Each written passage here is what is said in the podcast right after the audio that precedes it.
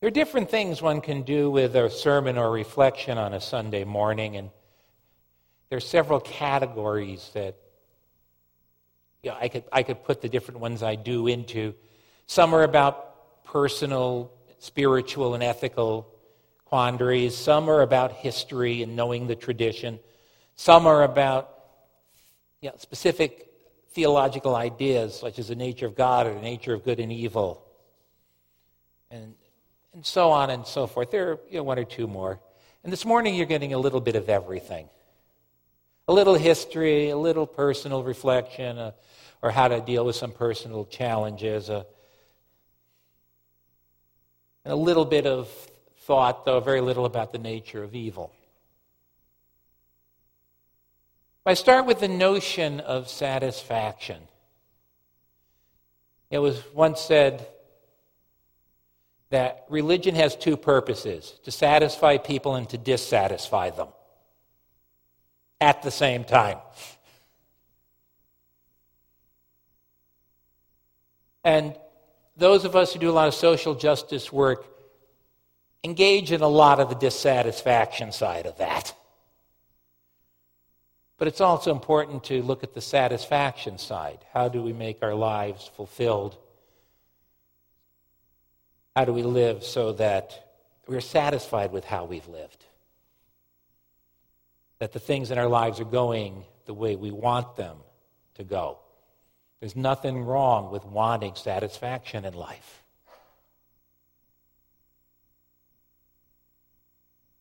And that's the theme I'm going to explore this morning. What is satisfaction and what is its opposite, complacence? And use a story about a bit of William Ellery Channing's life to make that clear. How can be satisfied without becoming complacent? That is to say, stop taking on new challenges. Now, Channing, as I mentioned, was one of the founders of organized American Unitarianism, although he tried not to be. He really thought of himself as a kind of Christian be in fellowship with other Christians even if they had a different idea about the nature of God and Jesus than he did. He was a Unitarian. Jesus was a man, a teacher, a son of God, but not in any special sense that anyone else couldn't be. He had to be persuaded to take on the role as one of the most important leaders to move to the split between the Trinitarian Congregationalists and the Unitarian Congregationalists. In Massachusetts, which, as they all knew, was the center of the universe, Boston in particular. Channing knew this even though he was born in Rhode Island. Well, what, first, some definitions. What is satisfaction? I went looking in Webster's unabridged dictionary and found I could read the definitions to you, and that would fill up the whole 20 or 25 minutes. In brief, satisfaction, complete fulfillment of need or want, attainment of desired, of what is desired, and contentment and gratification. Dissipation of doubt or ignorance, that is to say, conviction or enlightenment. Satisfaction is a positive and worthy goal for living. While pleasure and mental or physical comfort are part of satisfaction, there is also an element of overcoming mental or physical or spiritual limitations. Conviction, that is to say, knowing for something for certain, and enlightenment are serious and difficult achievements. In themselves, of course, they lead to new and further goals, as Simone Weil, who's a French religious thinker who died during the Second World War and in a situation of great distress, wrote in one of her journals If we are suffering illness, poverty, or misfortune, we think that we shall be satisfied the day it ceases. But there too, we know it is false. So soon as one has got used to not suffering, one wants something else. That is to say, satisfaction isn't a stopping point. Complacence is different from satisfaction. Here in brief is what I found in the dictionary calm or secure satisfaction with oneself or lot, or self satisfaction. And also an easier inclination to please others.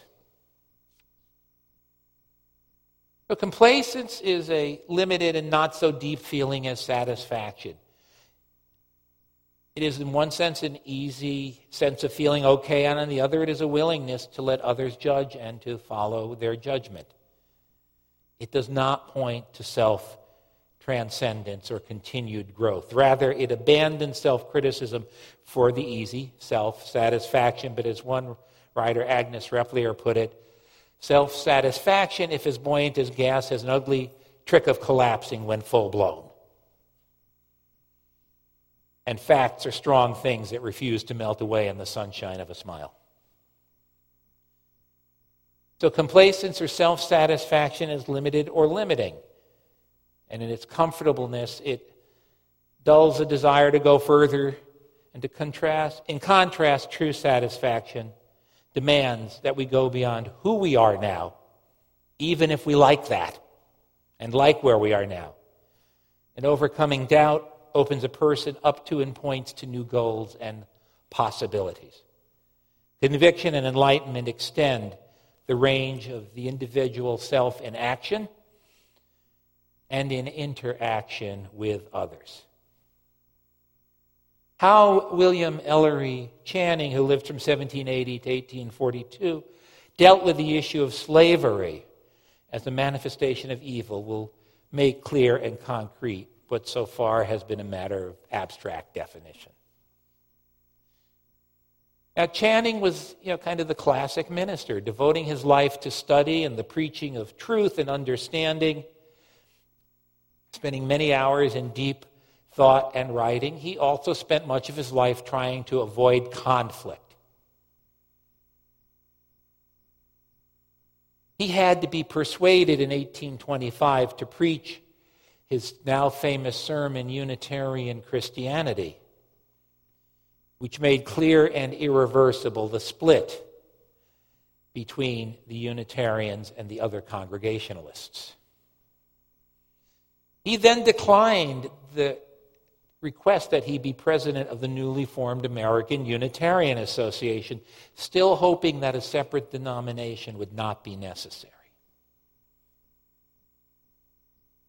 He approached slavery in much the same way. As slavery became the defining issue of his time, and he agreed that slavery was wrong. In fact, he'd lived for part of his young life in the South and had seen it firsthand.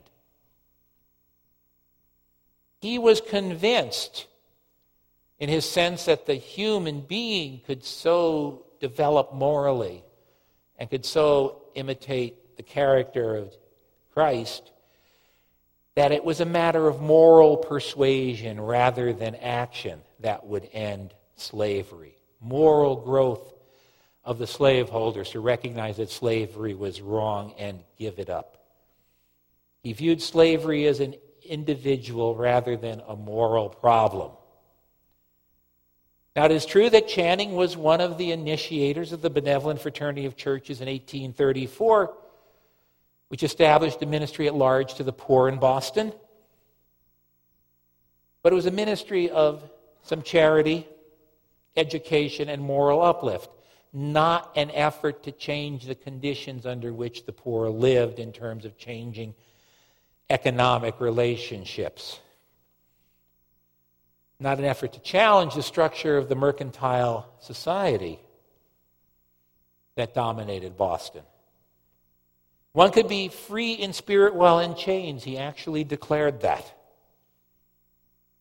The place of the laboring classes of which he wrote need not be changed, but individual members of those classes could be raised up to the moral level of the mercantile class.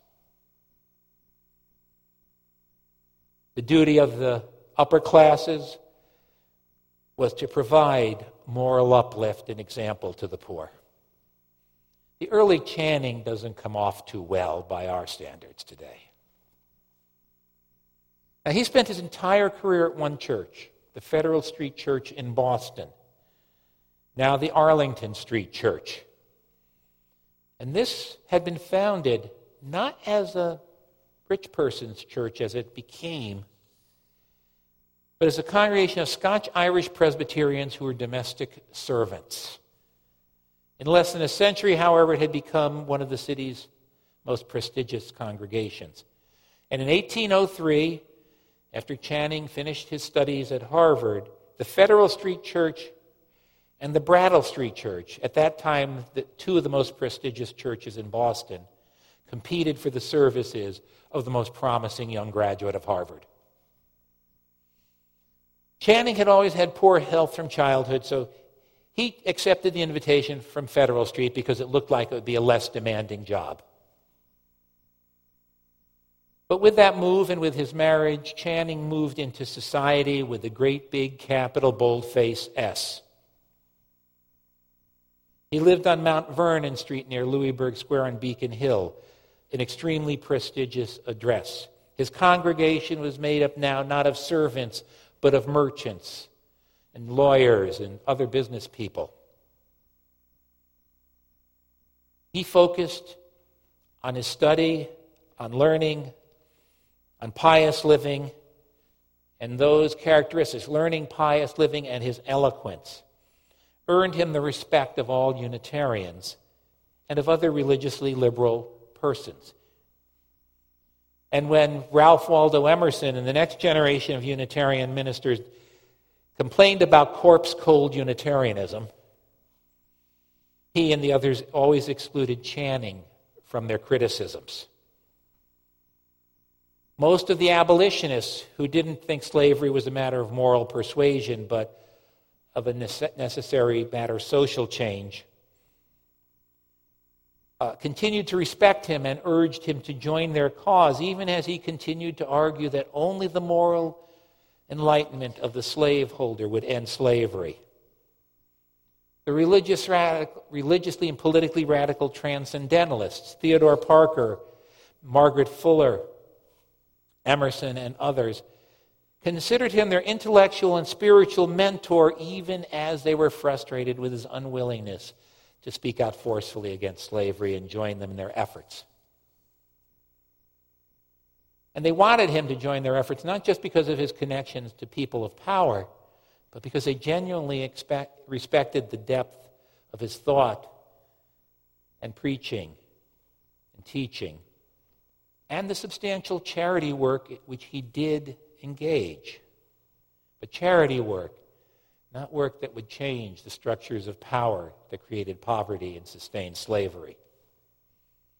The abolitionist Lydia Child asked Channing repeatedly to join the cause and was so put off by his negative response to her her request that he take a leadership role in the abolitionist movement that she muttered he would carry his cloak on his arm for fear of a change in temperature. James Birney, who was born in Ireland, came to the U.S. and lived in the South, proposed that an abolitionist party be established and Channing be its head. He turned them down. He criticized the abolitionists for identifying themselves as good and their opponents as evil. He later softened that position and said towards the end of his life, quote, My tendency is to turn away from the contemplation of evils. He finally started shifting when Samuel May, a Unitarian minister held in only slightly less esteem than Channing was, criticized him for his not getting involved in the abolitionist work. So by the late 1830s, it was harder and harder to turn away from the evils, and he began to praise the goals of the abolitionists, as well as continuing to criticize their rhetoric and their tactics. And when Elijah Lovejoy was murdered while defending his printing press in Alton, Illinois, where he published an abolitionist paper, Channing participated in a memorial rally in Boston. But the real turning point for Channing was the death of his dear friend Charles Follen and the burning and sinking of the ship Lexington in Long Island Sound in January 1840. Now, the most famous story about Charles Follen was introducing the Christmas tree. He may have introduced it to Cambridge, but that's not what was really important about Charles Follen. He was trained as an architect and a legal scholar in Germany and was also a Unitarian minister. How he fit those all in at a young age, I don't know, but he was clearly a brilliant polymath. But he was also a political progressive, uh, one would say a radical, and he had to flee to the United States. And here his scholarship was so substantial that Harvard appointed him to teach German at the college. And he married into the Cabot family. You know the old line about the, the Cabots speak only, the lodges speak only the Cabots, and the Cabots speak only to God. So he married into one of the high class families of Boston. But it didn't soften his politics at all. He was an avid abolitionist speaking out. And in 1835, Harvard refused to renew his appointment as a professor because of his abolitionism. So he became interim minister of All Souls Unitarian Church in New York City. And then he was approached by residents of the eastern part of Lexington, Massachusetts, just outside of Boston, to be minister of a new church they were starting there because the population in East Lexington had grown so much that they thought they should have their own church and not go to the first parish. They petitioned the town council because churches were still tax supported at this point. They petitioned the town council for a share of taxes early on and they refused to split the taxes. So Follen said, Why not raise your own money? And the Unitarians are part of the establishment. They were used to having tax supported churches in those days. So they f- found out they could raise enough money to build a building, and Follen designed it. He'd been trained as an architect. He was doing this while living in New York and serving as a minister there. He designed a church with eight sides.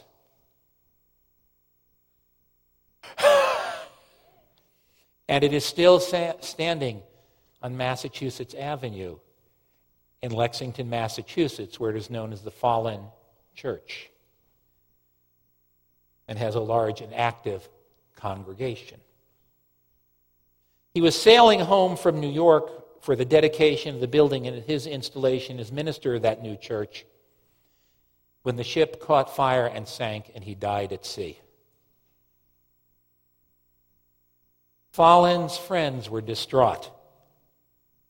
Channing sought to hold a memorial service at the Federal Street Church, but the board of the church refused to allow him to do it.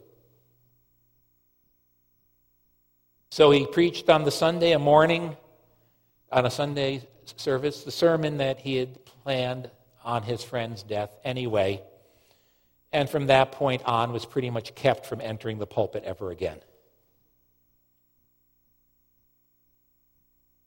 In that sermon, Channing asserted that there was suffering in the world in order to bring out the best in human beings.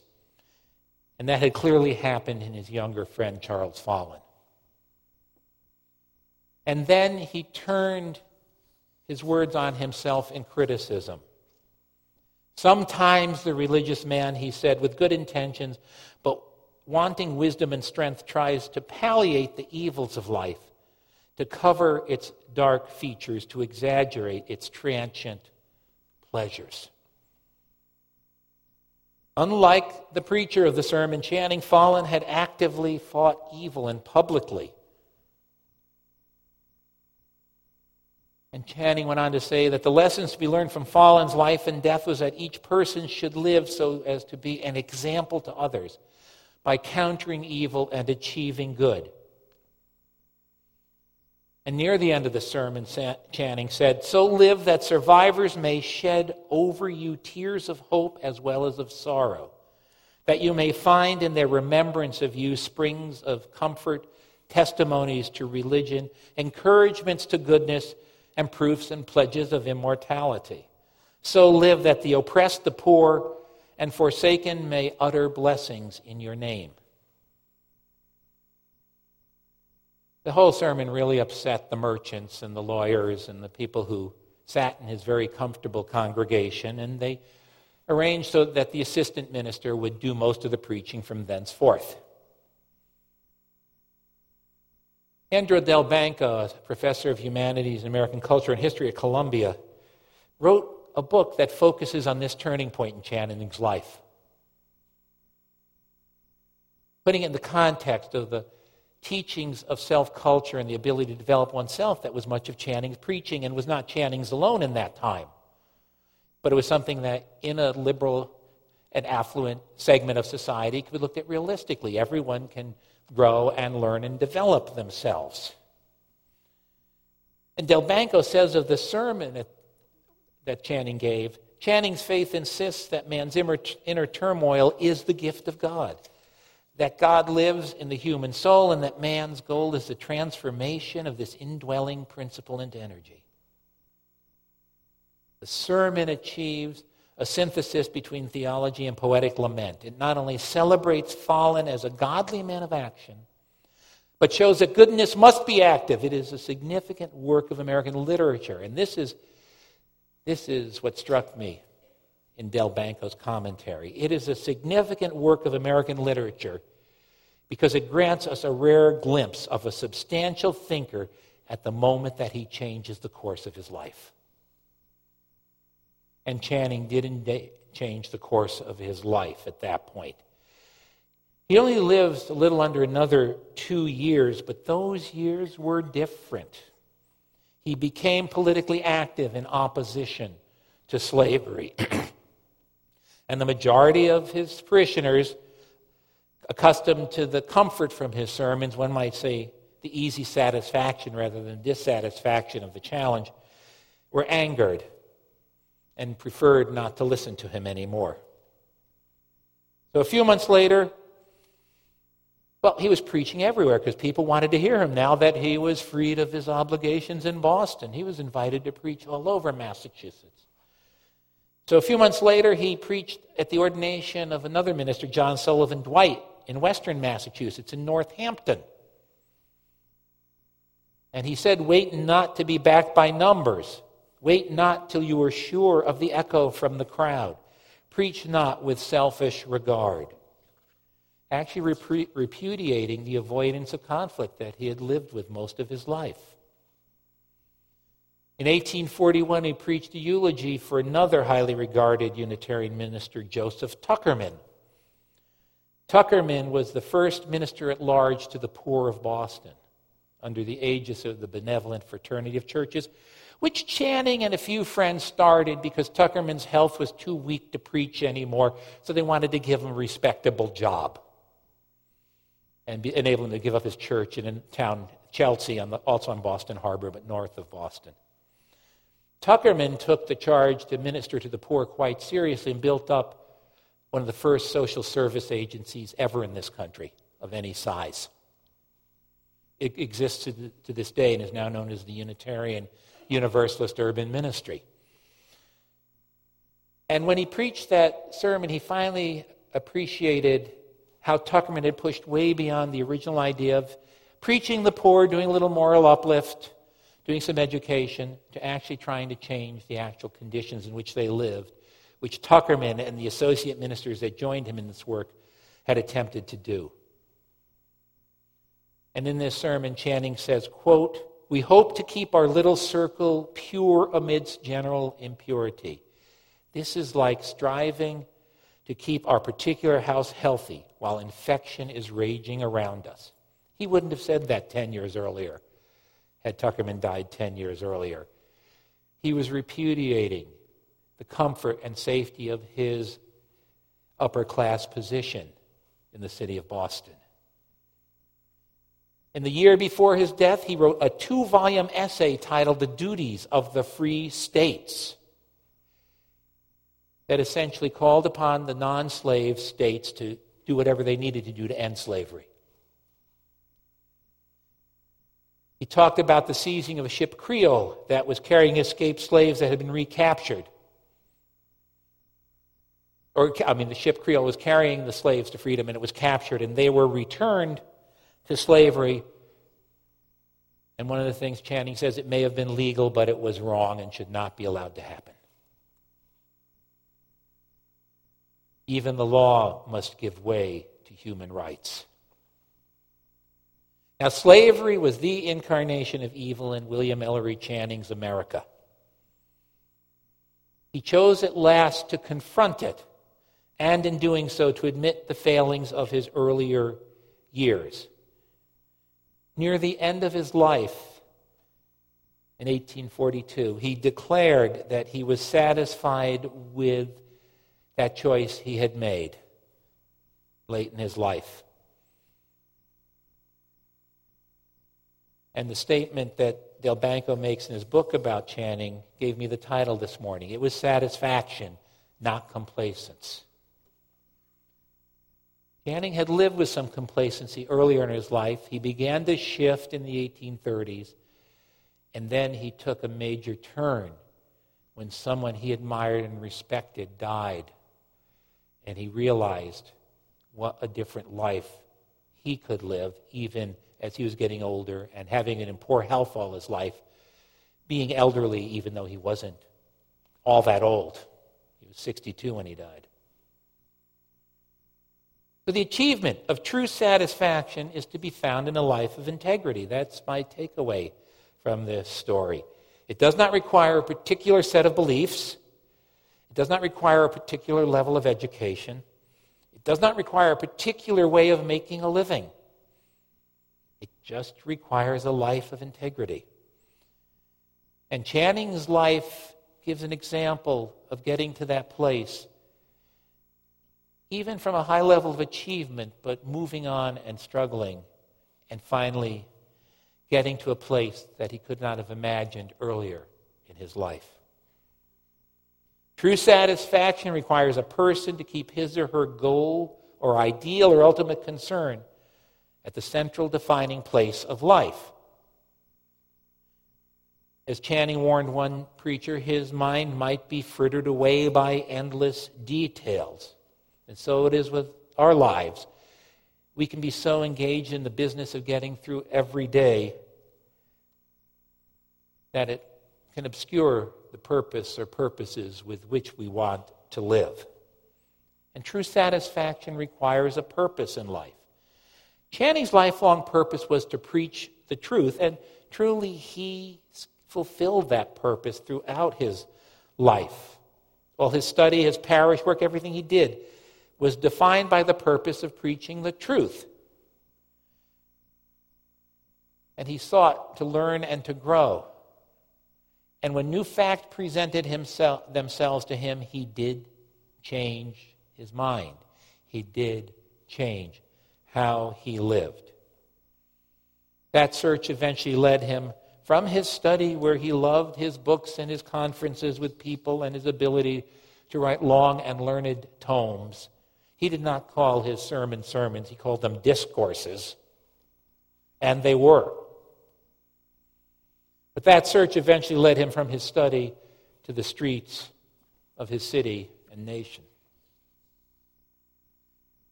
But true satisfaction requires that we never be self satisfied, easily satisfied with ourselves. No success or achievement, no matter how pleasing or widely recognized, can be allowed to get in the way of, the, of this truth. And another aspect of this truth is this each individual is incomplete. You know, Channing spoke about the great potential in the human being, but he never asserted that anyone but Jesus had ever achieved it. But that's why he used Jesus as a model. He said, We can work towards this. We can do this. That's pretty ambitious, morally and spiritually ambitious. But he, so he lived in this 19th century milieu of self culture, but was radically transformed in how he approached it by the death of his friend Charles Follen. And Channing's life is an example to us because he was willing to be changed by the life and death of another person. What he had been slow to realize suddenly became clear that individual moral development cannot alone satisfy a person's humanity. his or anyone else's. In the mid 20th century, Viktor Frankl, the concentration camp survivor and psychotherapist, put it this way The purpose of life is not self fulfillment, but self transcendence. True satisfaction does not mean downplaying one's achievements or abilities. It means recognizing them, accepting them, and using them to develop even further for one's own sake and for the sake of others. In balancing concern with oneself and concern with the limits of oneself, Channing came to be an effective, powerful advocate for the abolition of slavery. He also came to be at peace with himself, even when he was barred for the most part from the pulpit of the church he had served for his entire career. William Ellery Channing's life and thought give us an outstanding example of the search for truth pursued to the end of life. His personal reward was satisfaction and not complacence. His last years were a bit lonely, but they were honest. So the search for satisfaction is a legitimate task in life. Let us remember, however, that is not achieved by coming to an easy satisfaction with oneself as one is now. The person who would experience true satisfaction can never be complacent. Let us all live with this challenge for all of our days. Blessed be. Amen.